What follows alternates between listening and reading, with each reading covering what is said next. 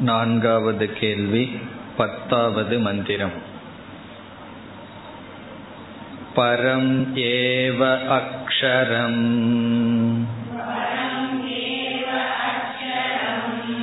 प्रतिपद्यते स योग वै तत् अच्छायम् अशरीरम् अलोकितम्।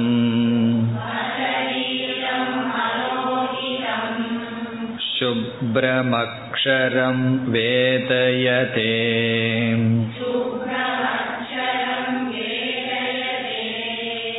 यस्तु सौम्य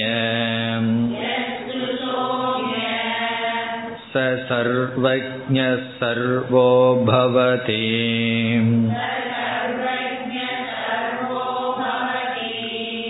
ततेश श्लोकः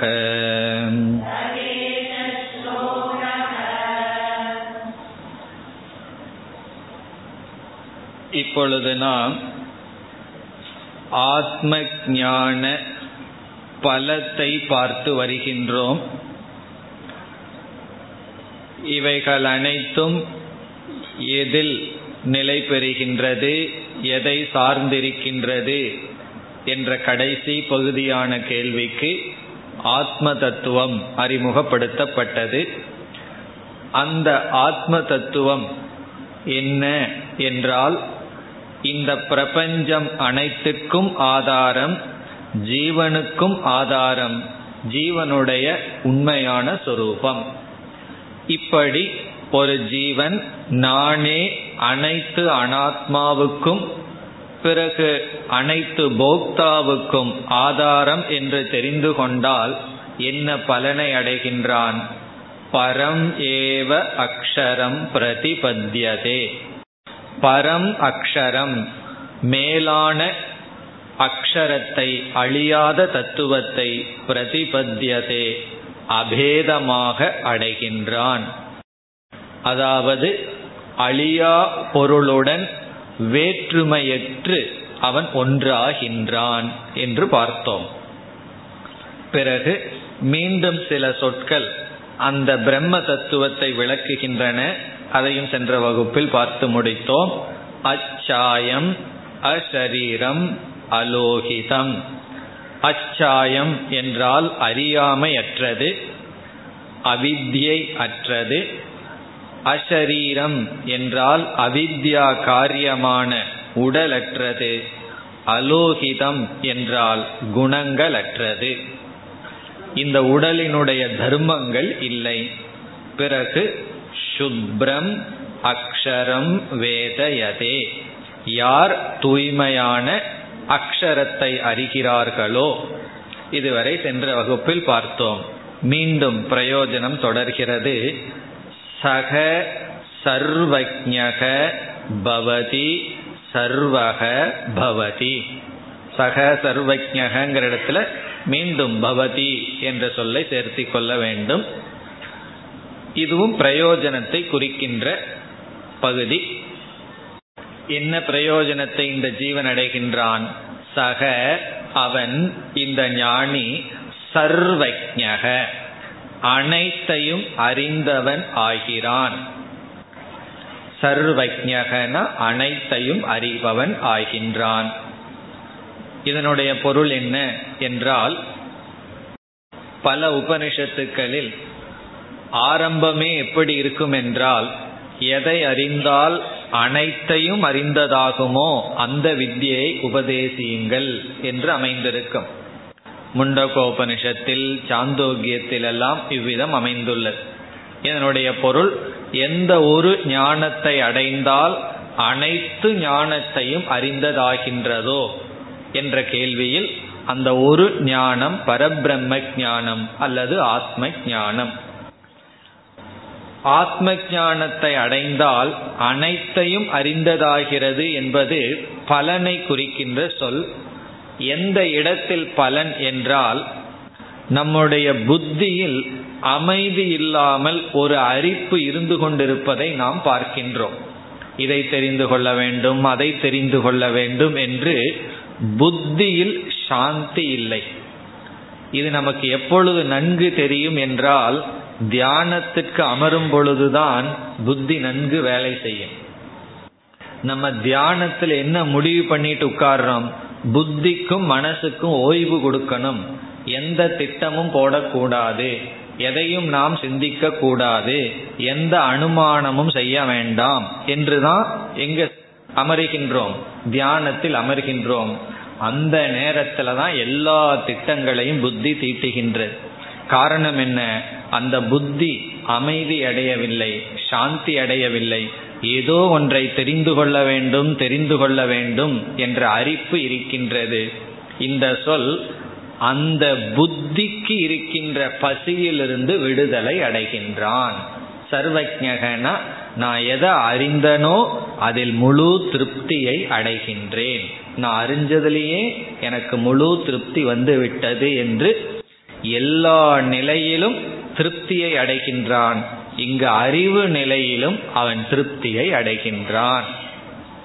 இப்ப யாராவது நம்மிடம் வந்து ஒரு பெரிய ரகசியம் ஒன்று இருக்கு. நான் வந்து உங்களிடம் நாளைக்கு சொல்றேன் அப்படின்னு சொல்லிட்டா நாளைக்கு வரைக்கும் நமக்கு தூக்கம் வருமா? நீ யாரை பத்திங்கிறது மட்டும் சொல்லு அப்படிமா அவரு சொல்லுவார் அதெல்லாம் சொல்ல மாட்டேன். நாளைக்கு தான் நான் பயங்கரமான ரகசியம். அதுல நான் சம்பந்தப்பட்டிருக்கிறேன்னா அதெல்லாம் சொல்ல மாட்டேன். நாளைக்கு தான் சொல்லுவேன். அப்ப புத்தி என்ன ஆகும்? ஐயோ என்னமோ ஒரு ரகசியம் நமக்கு தெரியலையே என்ற ஒரு நம்ம உறக்கம் வருமானா ஒரு ஞானியிடம் போய் சொல்லி பார்த்தா என்ன சொல்லுவான் தெரியுமோ? எல்லாம் தெரிய வேண்டிய ரகசியத்தை நான் தெரிஞ்சுட்டேன். மீது எதுவுமே ரகசியம் அல்லன்னு சொல்லி அமைதியாக இருப்பான். சொல்ல வேண்டான்ட்டுருவான். நீ எதுக்கு வந்து தேவையில்லாதெல்லாம் கிட்ட சொல்ற? அறிய வேண்டிய ரகசியத்தை அறிந்து விட்டேன். அதுதான் சர்வஜக. அந்த பலனை இது குறிக்கின்றது.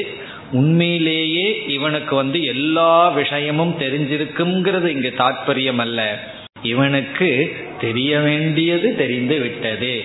மன நிறைவு அறிவில் நிறைவை அடைந்தான். அதுதான் சர்வஜக என்ற சொல்லின் தாற்பயம் ஈஸ்வரன் தான் உண்மையிலேயே சர்வஜனா இருப்பார். காரணம் என்ன? அவருக்கு சர்வ புத்தி எல்லா அந்த கரணமும் அவருடைய அந்த கரணம் அதனால சர்வஜக நம்ம வந்து நம்ம அந்த கரணத்துக்கு எவ்வளவு விஷயமாயிருக்கோ அவ்வளவுதான் தெரியும். ஆனால் சர்வஜகங்கிற சொல் மன நிறைவை அறிவினுடைய நிறைவை குறிக்கின்ற சொல். இனி அடுத்த சொல் சர்வக பவதி. இதுவும் மிக அழகான சொல். சர்வக பவதி என்றால் இந்த சர்வைக்குன்னு சொல்லும் பொழுது ஒரு சந்தேகம் வரும். நான் அனைத்தையும் அறிபவனாக இருக்கின்றேன். என்றால் அப்ப நான் ஒருத்தன் சர்வம் ஒன்று இருக்கேன் நான் எல்லாவற்றையும் அறிந்தவன் சொன்னா இப்ப பிரம்மன் ஒன்று இருக்கு அறிகின்ற நான் ஒன்று இருக்குமே என்றால் இந்த இடத்துல சர்வக பவதி இவனே அனைத்தும் ஆகின்றான். இப்ப சர்வக பவதி என்றால் அனைத்தும் ஆகின்றான். அனைத்தையும் அறிபவனாகின்றான் இவனே அனைத்தும் ஆகின்றான். பார்க்கிறதெல்லாம் இவனாகவே இருக்கின்றான். இதத்தான் சர்வாத்ம பாவம் என்று சொல்லப்படுவது. இப்ப இந்த இடத்துல ஜெகத் வேறு என்றெல்லாம் கிடையாது. பார்க்கின்ற அனைத்தும் தானாக பார்க்கின்றான். இதற்கு முன் ஸ்டேஜில் எதா பார்த்துட்டு இருந்தான் ஈஸ்வரனா பார்த்துட்டு இருந்தான் சிவமயம்னு சொல்லி கொண்டிருந்தான். இப்பொழுது என்ன சொல்வான்? அகமயம் நானேதான். எல்லாம் மத் சுரூபம் நான் தான் என்ற அறிவுடன் இருக்கின்றான். அதாவது எத்திர நாண்யத் பஷ்யதி ச பூமா என்று உபனிஷத் சொல்லும். எந்த அறிவில் இவன் வேற்றுமையுடன் எதையும் பாதிப்பதில்லையோ அந்த பலம்தான் சர்வக பவதி. இனி ததேஷக ஸ்லோகக. ததேஷக தது என்றால் தஸ்மின் விஷயே. இந்த விஷயத்தில் ஏஷக ஸ்லோகக ஒரு ஸ்லோகமானது வருகின்றது. ரிக் மந்திரமானது இங்கு குறிப்பிடப்படுகின்றது. இப்ப இந்த நான்காவது பிரஷ்னத்தில் கடைசி மந்திரம் மீண்டும் இதே கருத்துதான் வருகின்றது. பதினோராவது மந்திரம். विज्ञानात्मा सह देवैश्च सर्वैः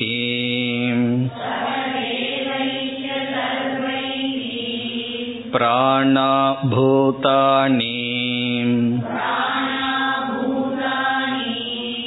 सम्प्रतिष्ठन्ति यत्र तदक्षरं वेदयते यस्तु सोम् स सर्वज्ञः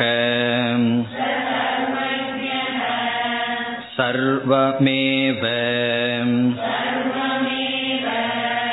आविवेशेति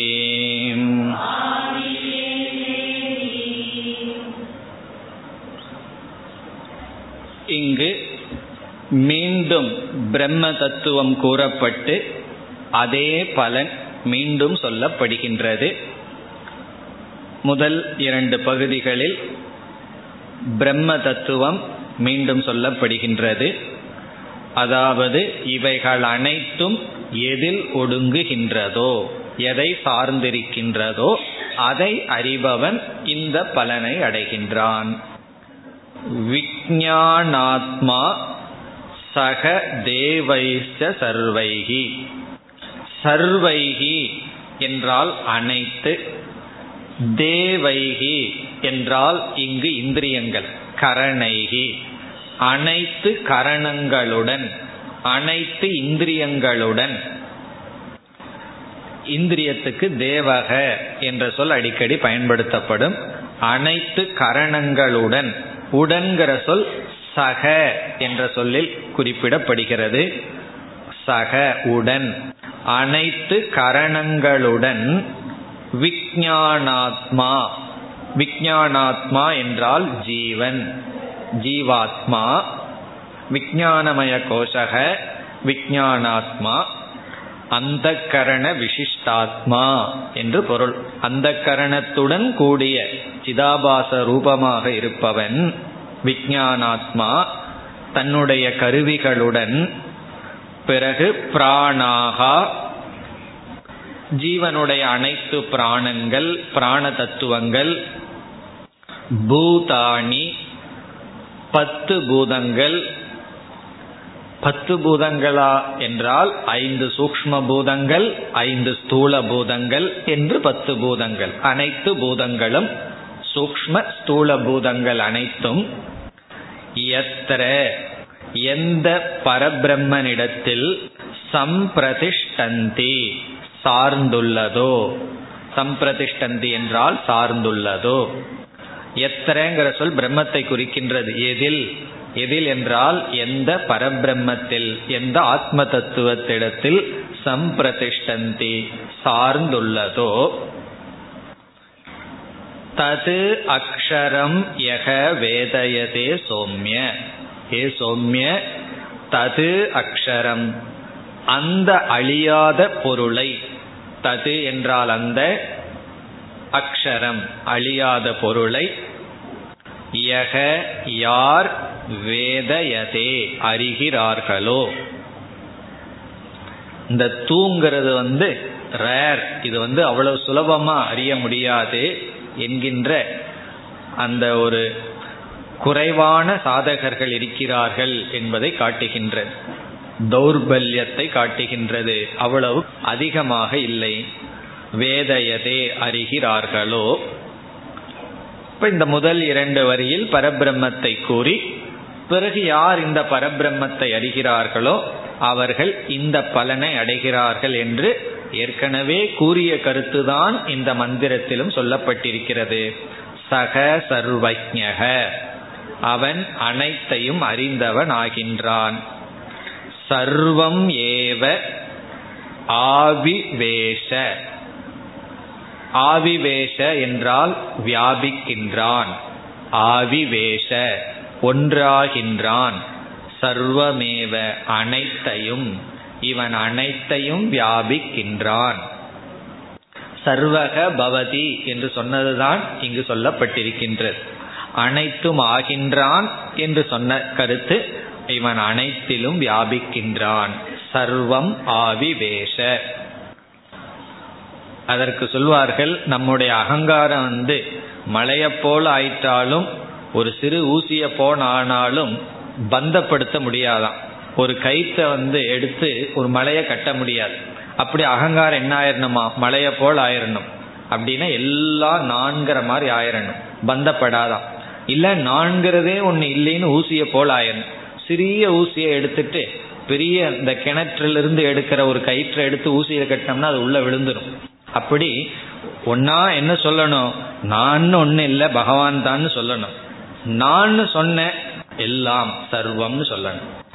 நம்மளுடைய இஷ்டம் எது வேணாலும் வச்சுக்கலாம். எனக்கு எல்லான்னு சொல்றதுக்கு ஆசையா இருந்ததுன்னா அகம் சர்வம் நானே எல்லான்னு சொல்லலாம். இல்ல இந்த நான் சொல்லி சொல்லி ரொம்ப கஷ்டமா போச்சு இனிமேல் நானே சொல்ல விரும்பல. ஓகே அதுவும் ரைட் அகம்ங்கிறது இல்லை. அப்ப அகம்ங்கிறது அகங்கார திருஷ்டியா இருந்தா கிடையாது. பிரம்ம திருஷ்டியா இருந்தா சர்வம். அதுதான் பலன். என்று இந்த நான்காவது கேள்வியில கடைசி பகுதியில தான் நமக்கு இந்த ஆத்ம தத்துவம் கூறப்பட்டு இப்படிப்பட்ட ஆத்ம தத்துவத்தினுடைய பலன் ஜீவன் முக்திகி. அவன் இப்படிப்பட்டவனாக வாழ்கின்றான் இப்படிப்பட்ட நிலையை அடைகின்றான் என்று சொல்லப்பட்டது.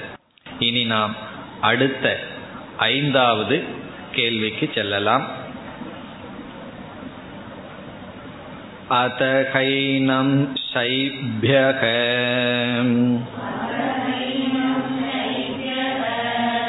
सत्यकामः पप्रच्छ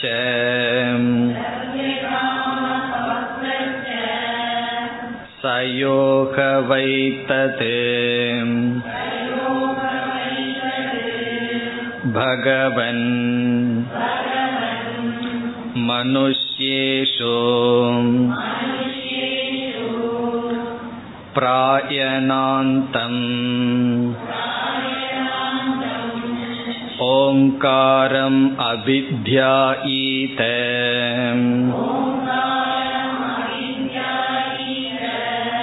कथमं वावसः तेन लोकं जयतीति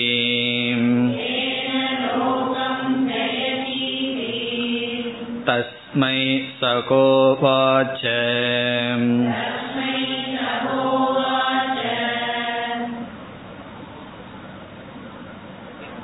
இந்த ஐந்தாவது கேள்வி ஓங்கார தியானத்தை பற்றியது ஓங்கார உபாசனையை பற்றியது ஓங்கார உபாசனை ஒருவன் மேற்கொண்டால் அவன் பிரம்மலோகத்திற்கு சென்று அங்கிருந்து ஞானத்தை அடைந்து மீண்டும் திரும்பாமல் கிரம முக்தி அடைய வாய்ப்பு இருக்கின்றது. ஆகவே இந்த பகுதியை நாம் வேதாந்தத்தோடு சேர்த்து கொள்கின்றோம். உண்மையில் இந்த கேள்வியும் உபாசனையை பற்றியதுதான். அடுத்த ஆறாவது பிரஷ்னம்தான் மீண்டும் பிரம்ம தத்துவத்தை பற்றியது. ஆகவே இந்த முழு உபனிஷத்தில் நான்காவது கேள்வி கடைசி பகுதி ஆறாவது கேள்விதான் முழுமையாக பிரம்ம தத்துவத்தை விசாரிக்கின்ற பகுதி. இந்த ஐந்தாவது பகுதியையும் நாம் இதோடு சேர்த்து கொள்ளலாம் ஆத்ம ஞானத்துடன். காரணம் இது கிரம முக்தியை பலனாக கொண்டு பேசப்படுகின்றது கிரம முக்திக்கு முக்கியத்துவம் கொடுத்து பேசப்படுகிறது. காரணம் இந்த கேள்வியே எப்படி இருக்கிறது என்றால் ஒரு சாதகன் மரண காலம் வரை ஓங்கார உபாசனை செய்து இறந்து விட்டால் அவனுடைய கதி என்ன என்பதுதான் கேள்வி. மரண காலம் வரை ஒருவனுக்கு உபாசனை தான் செய்ய முடிந்தது செய்ய தெரிந்தது. அவன் விசாரத்துக்கு வரவில்லை. அவனுடைய நிலை கதி என்ன? இதுதான் கேள்வி. இந்த இடத்தில் விளக்காசிரியர்கள் பதில் கூறுகிறார்கள். ஏன் ஒருவன் மரண காலம் வரை உபாசனையிலேயே இருந்துவிட்டான்? உண்மைக்கு வரவில்லை என்றால் வைராகிய மாந்தியம் என்று சொல்கிறார்கள். மாந்தியம் என்கிறது நமக்கு தெரியும். சில சமயங்கள்ல ஒரு அஞ்சாறு வடையை சாப்பிட்டு என்ன சொல்லுவோம்? வயிறு ஒரே மந்தமா இருக்குன்னு சொல்லுவோம். அதே போல வைராகியத்துக்கும் ஒரு மந்த நிலை இருக்கின்றது. அப்படி வைராகியம் மந்தமாக இருந்தால் வைராகிய மாந்தியாத் அதிகாரித்துவ மாந்தியம் அவனுக்கு தகுதி வந்து மந்தமாக இருக்கின்றது. ஆகவே என்ன செய்கின்றான் என்றால் ஏதாவது ஒரு நாமத்தை எடுத்துட்டு அதற்குள்ள சென்று பக்குவம் அடைஞ்சு விசாரத்துக்கு வராம அதிலேயே நின்று விட்டான். அதுக்கு பல கதைகள் எல்லாம் சொல்லுவார்கள். ஒரு பல பேர் சேர்ந்து ஜென் புத்திசத்தில் ஒரு கதை இருக்கு. பல ஒரு ஏழு எட்டு பேர் சேர்ந்து ஏதோ ஒரு பர்டிகுலர் இடம் அந்த இடத்துல போனால் அங்கே ஒரு ஆசிரியர் இருக்கார். அவரிடம் உண்மையை பயிலலாம்னு சொல்லி அனுப்பி வைத்தார்களாம். ஒவ்வொருவரும் ஒவ்வொரு இடத்துல நின்று கொண்டாராம். ஒரு கிராமத்துக்கு போன உடனே நீங்க ஒருவர் கேட்டாராம் நீங்க யாராவது ஒருத்தர் இந்த கிராமத்துக்கு அதிபதியா இருந்து வழிகாட்டுங்க ஒருவர் நினைச்சா சரி இருந்துடலாம். இப்ப இனி ஒரு போறார் ஏழை ஒருத்தனை பார்த்தார் அவர்களுக்கு உதவி செய்ய நின்று கொண்டார். இப்படியே கடைசியில ஒருவர் தான் போய் சேர்ந்தாராம் கடைசி இடத்துக்கே.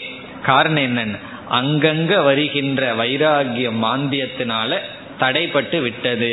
அப்படி இங்கு கேள்வி என்னவென்றால் ஒரு சாதகன் ஓம் என்ற சொல்லை எடுத்துக்கொண்டு தியானிக்கின்றான்.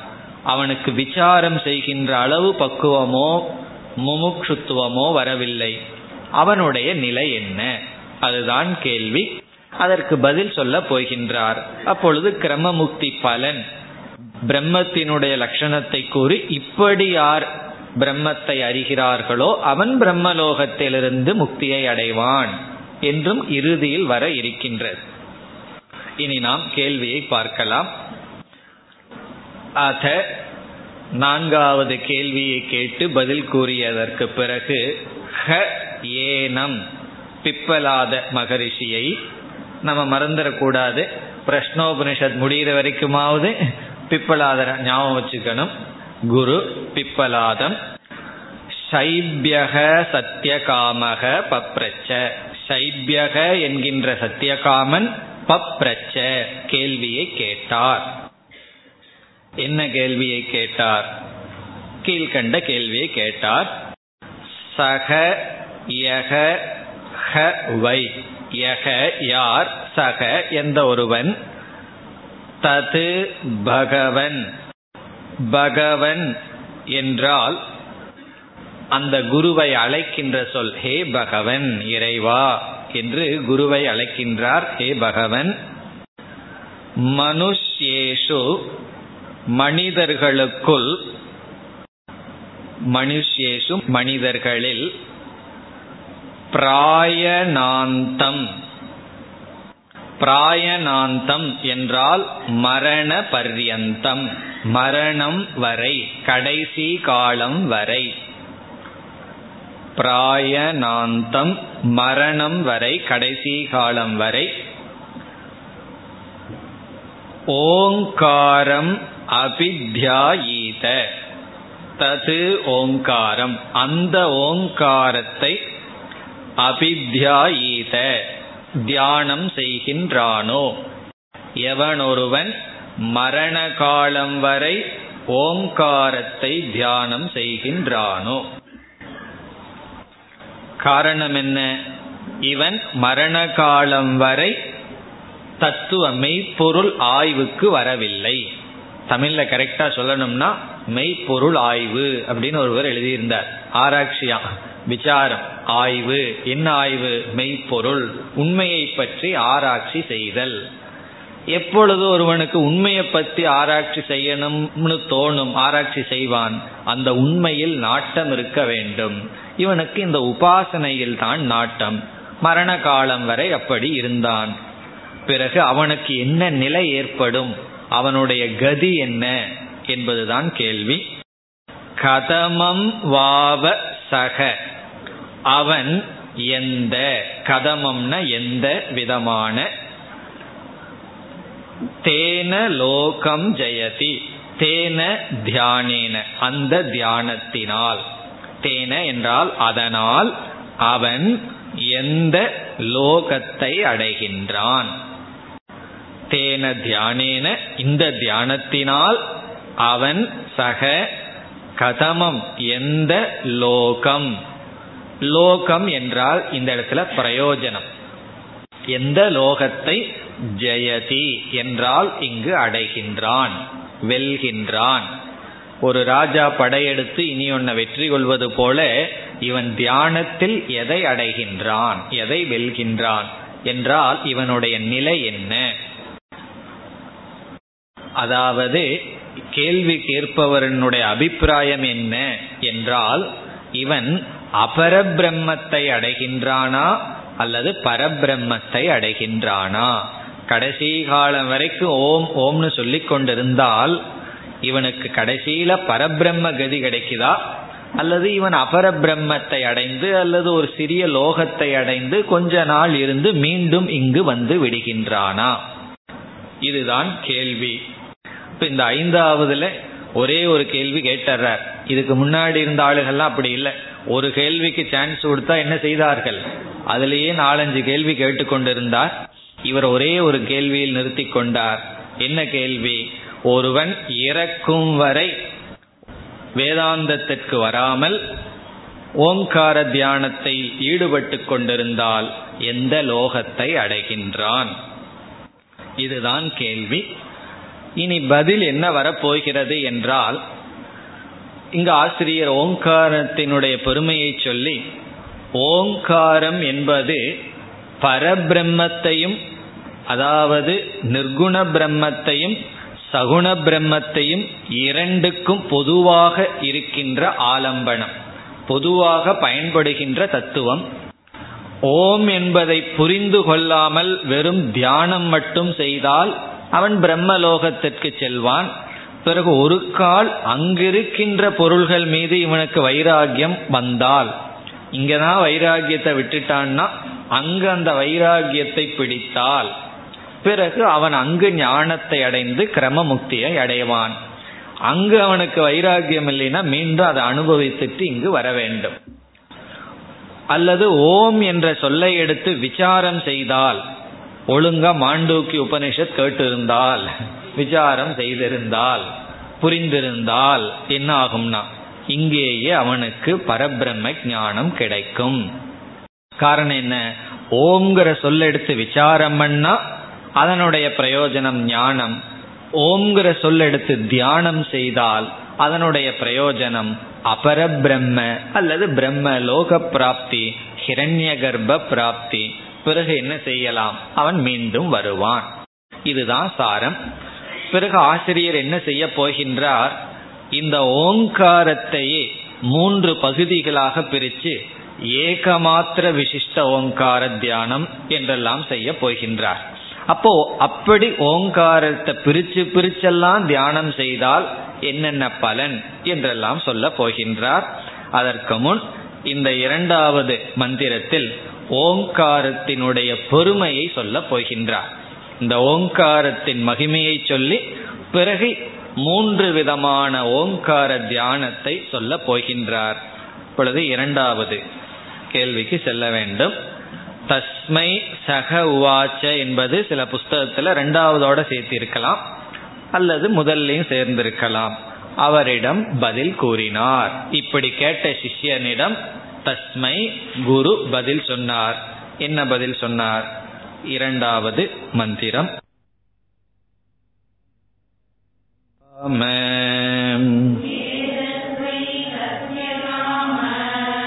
பரம் ச அபரம் ச பிரம்ம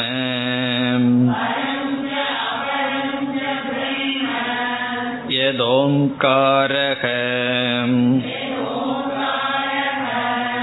तस्मात् विद्वान् एतेन एव आयतनेन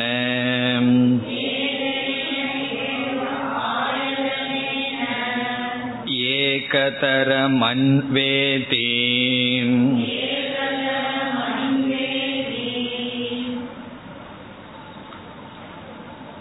இந்த மந்திரத்தில் ஓங்காரத்தினுடைய பெருமை அல்லது ஓங்காரத்தினுடைய சொரூபம் சொல்லப்படுகின்றது பொதுவாக ஒவ்வொரு நாமமும் ஒரு குறிப்பிட்ட ரூபத்தை தான் குறிக்கும் இப்ப ராமக என்றால் ராமனை குறிக்கும். கிருஷ்ணக என்றால் கிருஷ்ணனை குறிக்கும். கோவிந்தா என்றால் கோவிந்தனை குறிக்கும். ஆனால் ஓம் என்ற சொல் எந்த இறைவனை குறிக்கின்றது? அதனாலதான் எல்லா பகவானுக்கு முன்னாடி ஓம்ங்கிறத நாம பயன்படுத்துகின்றோம். இப்போ ஓம்ங்கிற சொல் சகுண பிரம்மத்தையும் குறிக்கின்ற சொல். ஓம்ங்கிற சொல் நிர்குண பிரம்மத்தையும் குறிக்கின்ற சொல். அதனாலதான் ஓங்காரத்திற்கு அவ்வளவு பெருமை. அது சகுணத்தையும் குறிக்கும் நிர்குணத்தையும் குறிக்கின்ற சொல். நிர்குணத்தை குறிக்கும் பொழுது அமாத்ரா ரூபமான ஓங்காரம். சகுணத்தை குறிக்கும் பொழுது அகார உகார மகார ரூபமான மாத்ரா ரூபமான ஓங்காரம். இவ்விதம் இங்கு ஆசிரியர் என்ன சொல்றார்? ஓங்காரம் சகுணத்தையும் குறிக்கும் நிர்குணத்தையும் குறிக்கின்றது. யார் சகுணத்தின் அடிப்படையில் தியானம் செய்கிறார்களோ அவர் சகுண பிரம்மத்தை அடைகிறார்கள். யார் நிர்குண பிரம்மத்தின் அடிப்படையில் ஓங்காரத்தை எடுத்து விசாரித்து தியானிக்கிறார்களோ அவர்கள் நிர்குண பிரம்மத்தை அடைகிறார்கள். இதுதான் இந்த இரண்டாவது மந்திரத்தின் சாரம். ஏதத்வை சத்தியகாம சத்தியகாம என்று சிஷ்யனை அழைக்கின்றார். ஹே சத்தியகாம ஏதத் பரம் ச அபரம் ச பிரம்ம ஏதோங்காரக. ஏதத் என்றால் இந்த. இந்த ஓங்காரமானது எது? ஓங்காரக. இந்த எந்த ஓங்காரம் இருக்கின்றதோ அது பரம் ச அபரம் ச பிரம்ம. இது பரபிரம்மத்தையும் குறிக்கின்றது அபரபிரம்மத்தையும் குறிக்கின்றது. பரம் பிரம்ம அபரம் பிரம்மச்ச. இது பரபிரம்மமாகவும் இருக்கின்றது. அபரபிரம்மத்தையும் குறிக்கின்றதாக இருக்கின்றது. அதான் ஓங்காரத்தினுடைய ஸ்பெஷாலிட்டி ஓங்காரத்தினுடைய பெருமை இது இரண்டையும் குறிக்கின்றது. அதனால என்ன? இப்போ ஓங்காரம் இரண்டுக்கும் உதவி செய்கிறது. இரண்டுக்கும் பொதுவாக இருக்கின்றது. பரபிரம்மத்துக்கும் அபரபிரம்மத்திற்கும். ஒரு லோக பிராப்திக்கும் பிரம்ம பிராப்திக்கும் பொதுவாக இருப்பதனால் சமமாக இருப்பதனால் இங்கு இரண்டாவது வரியில் சொல்றார் தஸ்மாத் ஆகவே வித்வான். வித்வான் என்றால் இங்கு உபாசகன் அல்லது ஒரு சாதகன். உபாசகன் சாதகன் விசாரம் செய்பவன் அல்லது ஒருவன் வித்வான். ஏதேன ஏவ ஆயதனேன. ஏதேன என்றால் இந்த. ஆயதனேன என்றால் ஆலம்பனத்தின் துணை கொண்டு. ஆலம்பனத்தின் துணை கொண்டு. இதை ஆதாரமாக கொண்டு. ஆலம்பனம்ங்கிற சொல் ஞாபகத்துக்கு இருக்கோ? ஆலம்பனம் என்றால் எந்த தேவதையை நம்ம தியானிக்கின்றோமோ அந்த தேவதையை குறிக்கின்ற நமக்கு தெரிகின்ற அனுபவத்திற்கு இருக்கின்ற ஆதாரம். இப்ப சிவ தத்துவத்துக்கு சிவலிங்கம் ஆலம்பனம். தட்சிணாமூர்த்திங்கிற தத்துவத்துக்கு அந்த உருவம் ஆலம்பனம். இப்ப விநாயகருங்கிற தத்துவத்துக்கு அந்த உருவம் ஆலம்பனம். அப்படி இந்த ஓங்காரம் என்கின்ற ஆலம்பனத்தின் மூலமாக இந்த இடத்துல சப்த ரூபமான ஆலம்பனம். இந்த ஓம்ங்கிற சப்தந்தான் ஆலம்பனம். இதனுடைய ஃபார்ம் ஆலம்பனம் அல்ல உருவம் ஆலம்பனம் அல்ல காரணம் என்ன? ஒவ்வொருத்தரும் ஒவ்வொரு லாங்குவேஜில் ஓம் எழுதுவார்கள் தமிழில் ஒரு மாதிரி எழுதுவார்கள் சமஸ்கிருதத்தில் ஒரு மாதிரி எழுதலாம் மலையாளத்தில் ஒரு மாதிரி எழுதலாம். இப்போ ஓம்ங்கிற ஆலம்பனம் உருவம் அல்ல சப்த ரூபம் இப்ப சப்த ரூபமான ஆலம்பனத்தில் ஏதேன ஏவ ஆயதனேன ஏகதரம் அன்வேதி ஏதோ ஒன்று. ஏதோ ஒன்றை அடைகிறான். ஏகதரம்னா ரெண்டுல ஒன்னு அடையறான். ரெண்டுல ஒண்ணுன்னா எதுனா அபரபிரம்ம பரபிரம்ம. இந்த ரெண்டுல ஏதோ ஒன்னு அடைகின்றான். இப்போ ஓங்காரமே இந்த ரெண்டுக்கும் பொதுவாக இருக்கின்றது. ஆகவே இந்த இரண்டில் ஏதோ ஒன்றை ஒரு சாதகன் அடைகின்றான். அன்வேதினா அடைகின்றான். ஓங்காரத்தின் துணை கொண்டு. இப்ப எதை அடைவான்னு கேட்டா ரெண்டுல ஏதோ ஒன்னு அடைகிறான்னு சொன்னா என்ன பதில்னா? எந்த பிரம்மத்தை அடைவான் என்ற கேள்வி ரெண்டுல ஏதோ ஒரு பிரம்மத்தை அடைவான்கிற பதில். இதுல என்ன பதில் இவர் சொல்லிவிட்டார் என்றால் இந்த ரெண்டையும் அடையிறதுக்கு ஓங்காரத்துல வாய்ப்பு இருக்கின்றது. காரணம் இந்த இரண்டுக்கும் ஓங்காரம் பொதுவாக இருக்கிறது. பிறகு ஒரு சாதகன் எதை அடைகின்றான் என்றால் எந்த விதத்தில் ஓங்காரத்தை பயன்படுத்துகின்றானோ. அந்த விதத்தில் இவன் பிரயோஜனத்தை அடைகின்றான். இவ்விதம் கேள்விக்கு பதிலை இவ்விதம் கூறி பிறகு அடுத்த மந்திரத்திலிருந்து ஆசிரியர் என்ன செய்கின்றார்? இந்த ஓங்கார தியானத்தை மூன்றாக பிரிக்கின்றார். ஒவ்வொரு மாத்ரா பிரதானமான ஓங்கார தியானமாக பிரித்து இப்போ ஓங்கார தியானத்தில் மூன்று விதமான தியானம் வர இருக்கின்றது. இப்பொழுது மூன்றாவது மந்திரம் சயதி ஏகமாத்திரம் अभिध्यायीत स तेनैव संवेतितः पूर्णमेव जगत्याम् अभिसम्पद्यते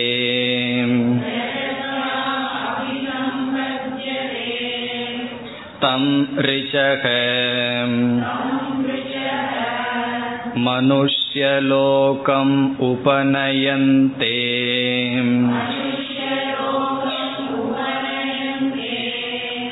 स तत्र तपसा ब्रह्मचर्येण श्रद्धया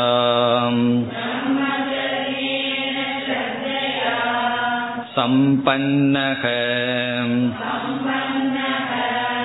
महिमानमनुभवति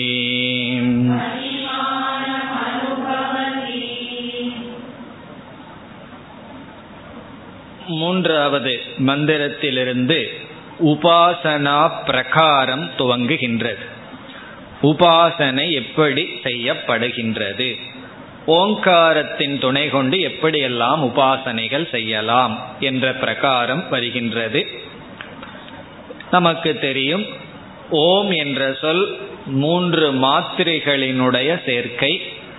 அகாரம் உகாரம் மகாரம். காரம் என்றால் எழுத்து என்று பொருள். தமிழ்ல ஆவண்ணா ஈவண்ணான்னு அண்ணா சேர்த்திக்கும் சமஸ்கிருதத்துல காரத்தை சேர்த்திக்கிறோம். இங்க அண்ணா அங்கு வந்து காரம். எதை சேர்த்தினாலும் அகாரக என்றால் ஆ என்ற எழுத்து உகாரக என்றால் உ என்ற எழுத்து மகாரக என்றால் மா இம் என்கின்ற எழுத்து. இப்பொழுது எப்படி தியானம் என்றால் இந்த ஓம் என்ற சொல்லில் அகாரத்துக்கு மட்டும் முக்கியத்துவத்தை கொடுத்து அகார பிரதானமாக ஓங்காரத்தை தியானித்தால் ஏகமாத்திர உபாசனம். ஏக மாத்திரத்திலையும் முதல் மாத்திரையான அகார ரூபம். இப்போ அகார விசிஷ்ட ஓங்கார உபாசனம். இந்த மூன்றாவது மந்திரத்தில் வருகிறது. அகார விசிஷ்டம்னா அகாரத்தையே விசிஷ்டமாக பார்த்து ஓங்காரத்தை தியானித்தல். அப்படி தியானித்தால் என்ன பலன் கிடைக்கும்? என்று சொல்லப்படுகிறது. பிறகு உகாரத்தை மட்டும் தியானித்தால் மாத்திரம் இரண்டாவது மாத்திரையை தியானித்தால் என்ன பலன்? மூன்றாவது மாத்திரையை தியானித்தால் என்ன பலன்? இப்ப மூன்றாவது மாத்திரைக்கு வரும்போது மூன்று மாத்திரையும் சேர்ந்து பூர்ண ஓங்காரமாகி விடுகிறது. அப்பொழுது என்ன பலன் என்று சொல்லி பிறகு இறுதியில் என்ன சொல்லப்படுகிறது? இந்த மூன்று மாத்திரையும் சேர்ந்து தியானித்த ஓங்கார உபாசகன் பிரம்மலோகத்திற்கு சென்று அங்கு பரபிரம்மத்தை அறிந்து கிரமமுக்தியை அடைகின்றான். அதுதான் இந்த ஐந்தாவது பகுதியின் சாரம். இப்ப இதில் அகாரக உகாரக மகாரகங்கிறது ஓங்காரத்தினுடைய மூன்று மாத்திரை. இங்கு அகார மாத்திரையை தியானித்தால் என்ன பலன் என்பது சொல்லப்படுகிறது. மந்திரத்திற்குள் செல்லலாம். சக என்றால் ஒருவன் சாதகன் அவன் எதி. எதி என்றால் ஒரு கால். ஏகமாத்திரம். ஏகமாத்திரம் என்பது ஒரு மாத்திரையை. இங்கு ஒரு மாத்திரை என்பது அகார மாத்ரா. ஏகமாத்திரம் அபித்யாயீத ஒரு மாத்திரையை மட்டும் ஒரு எழுத்தை பிரதானமாக அதுவும் முதல் எழுத்தான அகாரத்தை பிரதானமாக கொண்டு அபித்யாயீத தியானத்தை மேற்கொண்டால் சக தேனைவ சம்வேதிதக.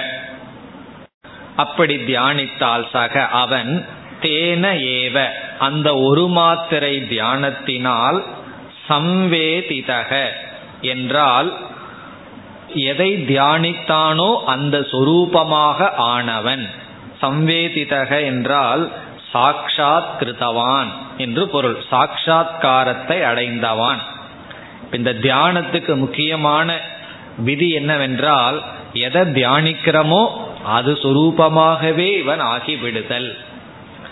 அது வந்து தத்கிரது நியாயம் என்று சொல்லப்படும். எதை நீ தியானிக்கின்றாயோ அதுவாகி விடுகின்றாய் என்று சம்வேதிதக என்றால் அந்த அகார சுரூபமாகவே இவன் ஆகிவிட்டான். அதனுடைய அர்த்தம் என்னன்னா இவன் மனதிற்குள்ள பூரா அகாரம்தான் ரீங்காரம் இட்டுக்கொண்டு இருக்கும் சந்தேகம் இருந்ததுன்னா இந்த மாதிரி சில உபாசனை பண்ணி பார்க்கணும். ஏதோ ஒன்றையே மனசுல நினைச்சிட்டே இருக்கணும். தூங்கும்போது அதை நினைச்சிட்டே தூங்கணும். காலையில எழுந்த உடனே அதே சப்தத்தில் எழுந்திருப்பான் இப்ப சில பேர் வேத அத்தியாயனம் செய்பவர்களுக்கெல்லாம் தெரியும். இப்ப இரவுல வந்து அதை மனப்பாடம் பண்ணிட்டு இருப்பார்கள். பாதிய ரீகலெக்ட் பண்ணி தூங்கி இருப்பார்கள். விழிச்சு எந்திரிக்கும் போது மீதியோட எந்திரிப்பார்கள். மீதியை சொல்லிக்கொண்டே எந்திரிப்பார்கள். காரணம் என்னன்னா மனது பூரா அதுவாகவே ஆகி இருக்கும். அப்படி சம்வேதிதகன்னா அதில் மூழ்கியவன். அந்த அகார தியானத்திலே யார் மூழ்கி ஐக்கியமானானோ அப்படிப்பட்டவன் என்ன செய்கின்றான்? இனிமேல் பிரயோஜனம் வருகின்றது. சீக்கிரமேவ. தூர்ணமேவ. தூர்ணம்னா குயிக் சீக்கிரமாக ரொம்ப டிலே ஆகாம விரைவில். ஜெகத்யாம். பிருத்திவி லோகத்தை இந்த பூமியை சம்பத்தியதே அடைகின்றான். இந்த பிருத்திவி லோகத்தை அடையிறது தான் பலன். இனி அடுத்த பகுதியில் தெளிவாக சொல்ல போகிறார் மனித லோகத்தை மனித ஜென்மம் மீண்டும் அவனுக்கு கிடைக்கிறது. அதுதான் பிரயோஜனம். ஓங்காரத்தை அகார பிரதானமாக தியானம் செய்தால் இறந்ததற்கு பிறகு மீண்டும் இவனுக்கு மனித லோகம் கிடைக்கின்றது. இது ஒரு பெரிய விஷயம்தான். காரணம் என்ன? இறந்ததுக்கு அப்புறம் நமக்கு தெரியாது. நாலு காலில் நடக்க போறோமா? அல்லது ஒரு ரோட்டோரத்தில் மரமா நிற்க போறோமா? ஒன்றும் நமக்கு தெரியாது. அப்போ மீண்டும் மனித ஜென்ம கேரண்டி கிடைக்குதுன்னா பெரிய விஷயம்தான். காரணம் என்ன? இது ஓங்கார தியானம்.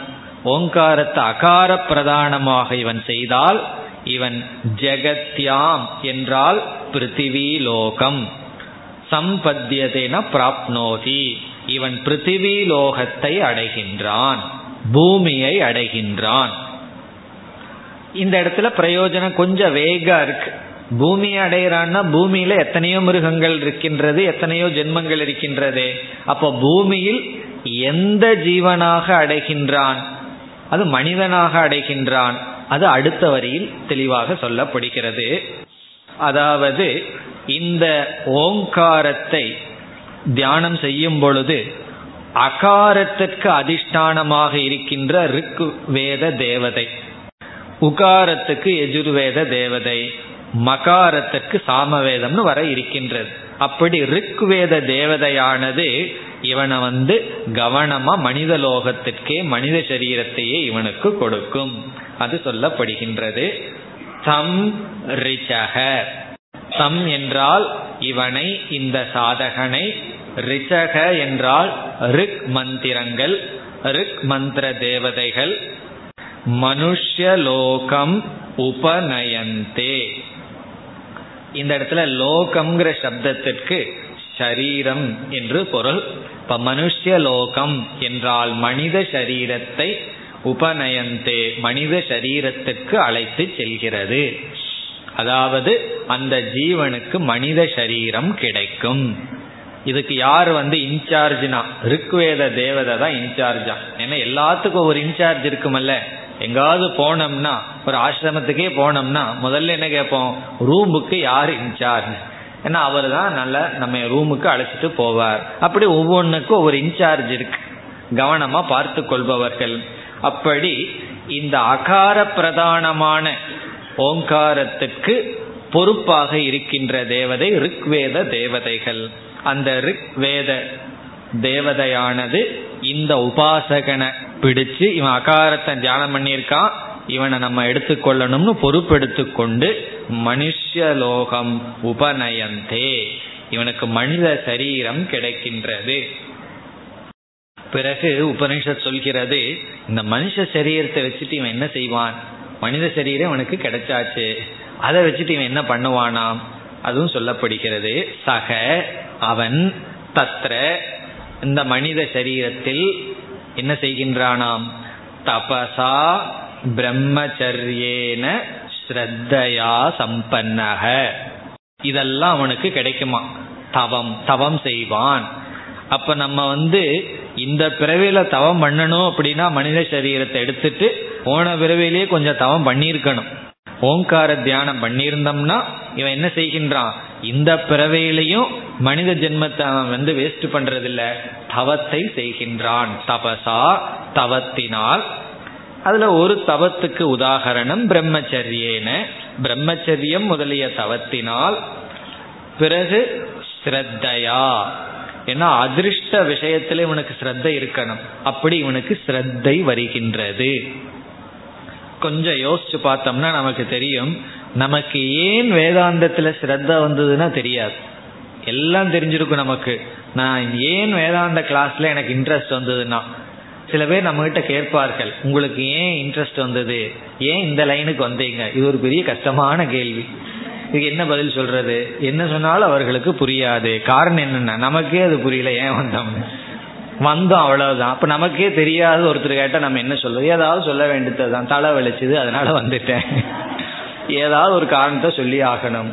அப்படி ஏன் நமக்கு இந்த சாஸ்திரத்திலையும் இந்த சம்பிரதாயத்திலையும் நமக்கு ஸ்ரத்த வந்ததுன்னா? தெரியாது. அது புண்ணியத்தினுடைய பலன்.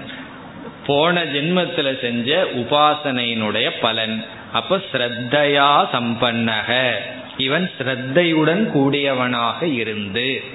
இப்ப இந்த ஜென்மத்தை எடுத்து இவன் சிரத்தையுடன் கூடியவனாக இருந்து என்ன செய்கின்றான்? மகிமானம் அனுபவதி. மகிமானம் என்றால் மனித சரீர ஆனந்தத்தை அனுபவிக்கின்றான். இப்ப மனித லோகத்தில் இருந்து மனித சரீரத்தினால என்ன ஆனந்தத்தை அனுபவிக்க முடியுமோ அந்த ஆனந்தத்தை அனுபவிக்கின்றான். ஒரு ஆசிரியர் எழுதுகிறார் மனுஷ்யானந்தம் அனுபவதி. மனுஷியானந்தம்னா ஞாபகம் வருதோ?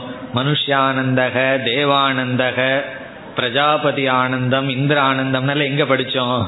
தைத்திரியோபனிஷத்துல படிச்சோம் அல்லவா? அப்படி இவன் மனுஷியானந்தத்தை அனுபவிக்கின்றான்.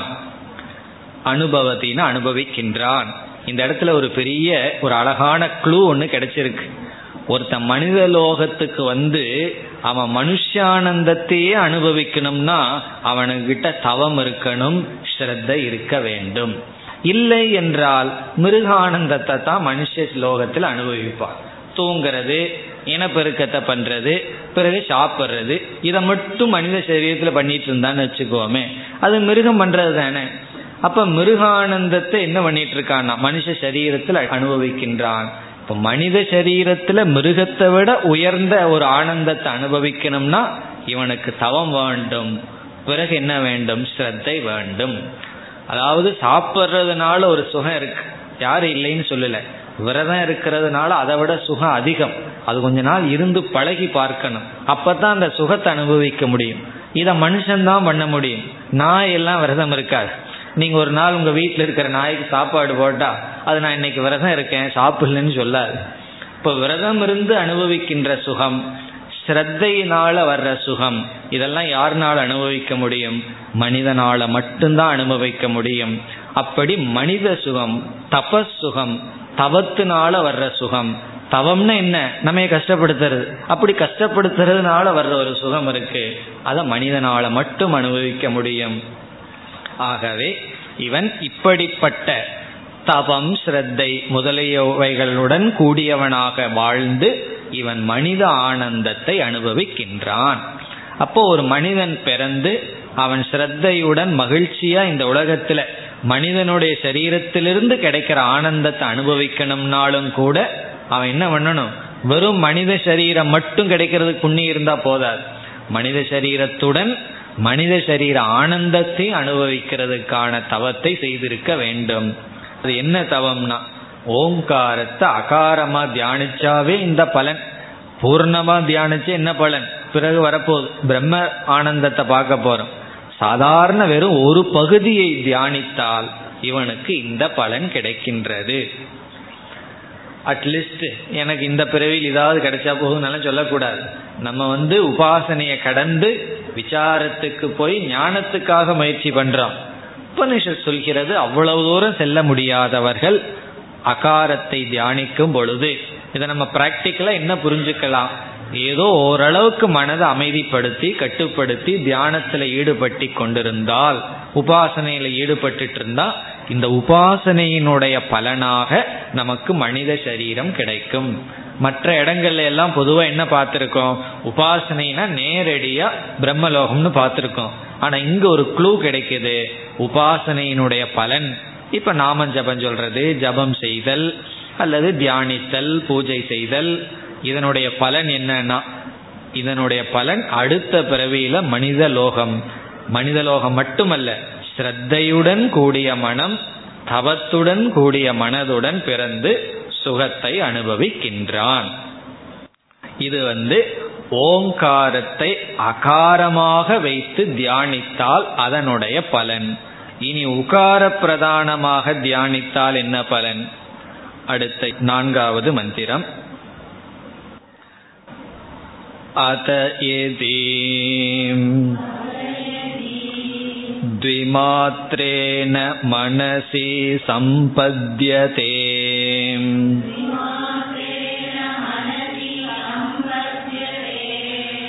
सह अन्तरिक्षम् यजुर्भिः उन्नीयते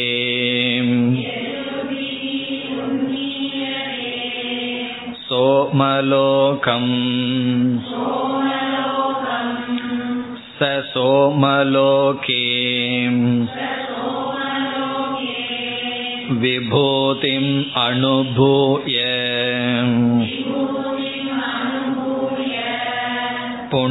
पुनरावर्तते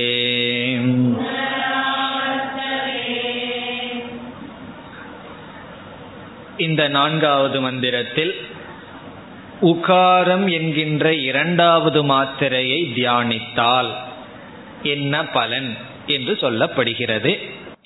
இப்போ அகார ஓங்காரத்தை தியானித்தால் இறந்ததற்கு பிறகு சீக்கிரமேவங்கிற சொல்லிலிருந்து என்ன கிடைக்கிறதுனா வேறு லோகத்துக்கு போகாம அல்லது வேறு இடத்துல அலைந்து கொண்டிருக்காமல் நேரடியா மீண்டும் மனித சரீரம்.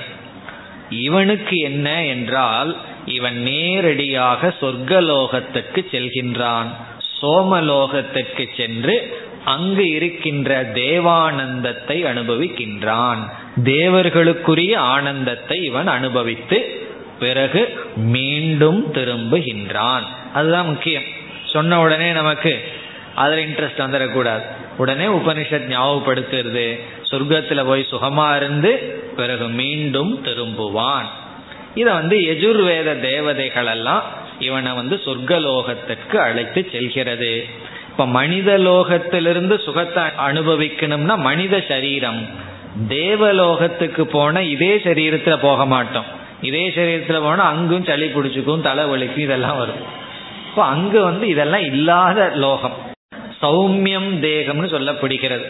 இந்த உடலுக்கு வர்ற உபாதிகள் எல்லாம் இல்லாத நோயெல்லாம் வராத சரீரம் அங்கு கிடைக்கும். அந்த உடல்ல ஒரு நோயும் வராது. கேட்ட உடனே நமக்கு ஒரு ஆசை வந்துடும்.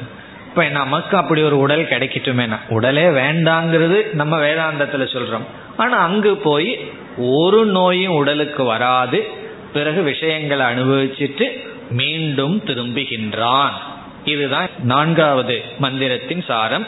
இதில் உகார பிரதான ஓங்காரம் முதல் பகுதியை பார்த்தால் அதயதி ஒரு கால் அதயதி த்விமாத்திரேன இந்த இடத்துல இலக்கண ரீதியா த்விமாத்திரம் என்று மாற்றிக்கொள்ள வேண்டும். மூன்றாவது பக்திய ரெண்டாவது பக்தியா போடணும். இலக்கணம் தெரியலனா ரொம்ப சந்தோஷம். த்விமாத்திரம் த்விமாத்திரம் என்றால் இரண்டாவது மாத்திரையான ஓங்காரத்தை அபித்யா ஈதங்கிற வார்த்தையும் சேர்த்திக்கணும். ஒருவன் தியானம் செய்தால் இரண்டாவது மாத்திரையான உகாரத்தை ஒருவன் தியானம் செய்தால் மனசி சம்பத்தியதே. இந்த மனசிங்கிற சொல்லினுடைய பொருள் இந்த இடத்தில் உகாரம் என்பது. உகாரத்துடன் ஒன்றாகின்றான். எப்படி அங்கு அகாரத்துடன் ஒன்றாகின்றானோ அதுபோல இங்கு உகாரத்துடன் ஒன்றாகின்றான். சம்பத்தியதே என்றால் ஒன்றாகின்றான். அது எப்படி உகாரத்துடன் என்பதை நாம் அடுத்த வகுப்பில் பார்க்கலாம். பிறகு வந்து இவனை எஜுர்வேத தேவதைகள் சோமலோகத்திற்கு அழைத்து செல்கிறது என்ற கருத்தெல்லாம் வருகின்றது. அடுத்த வகுப்பில் தொடரலாம். ஓம் போர் நமத போர் நமிதம் போர் போர் நமுதச்சதேம் पूर्णस्य पूर्णमादाय पूर्णमेवावशिष्यते ॐ शान्ति शान्ति शान्तिः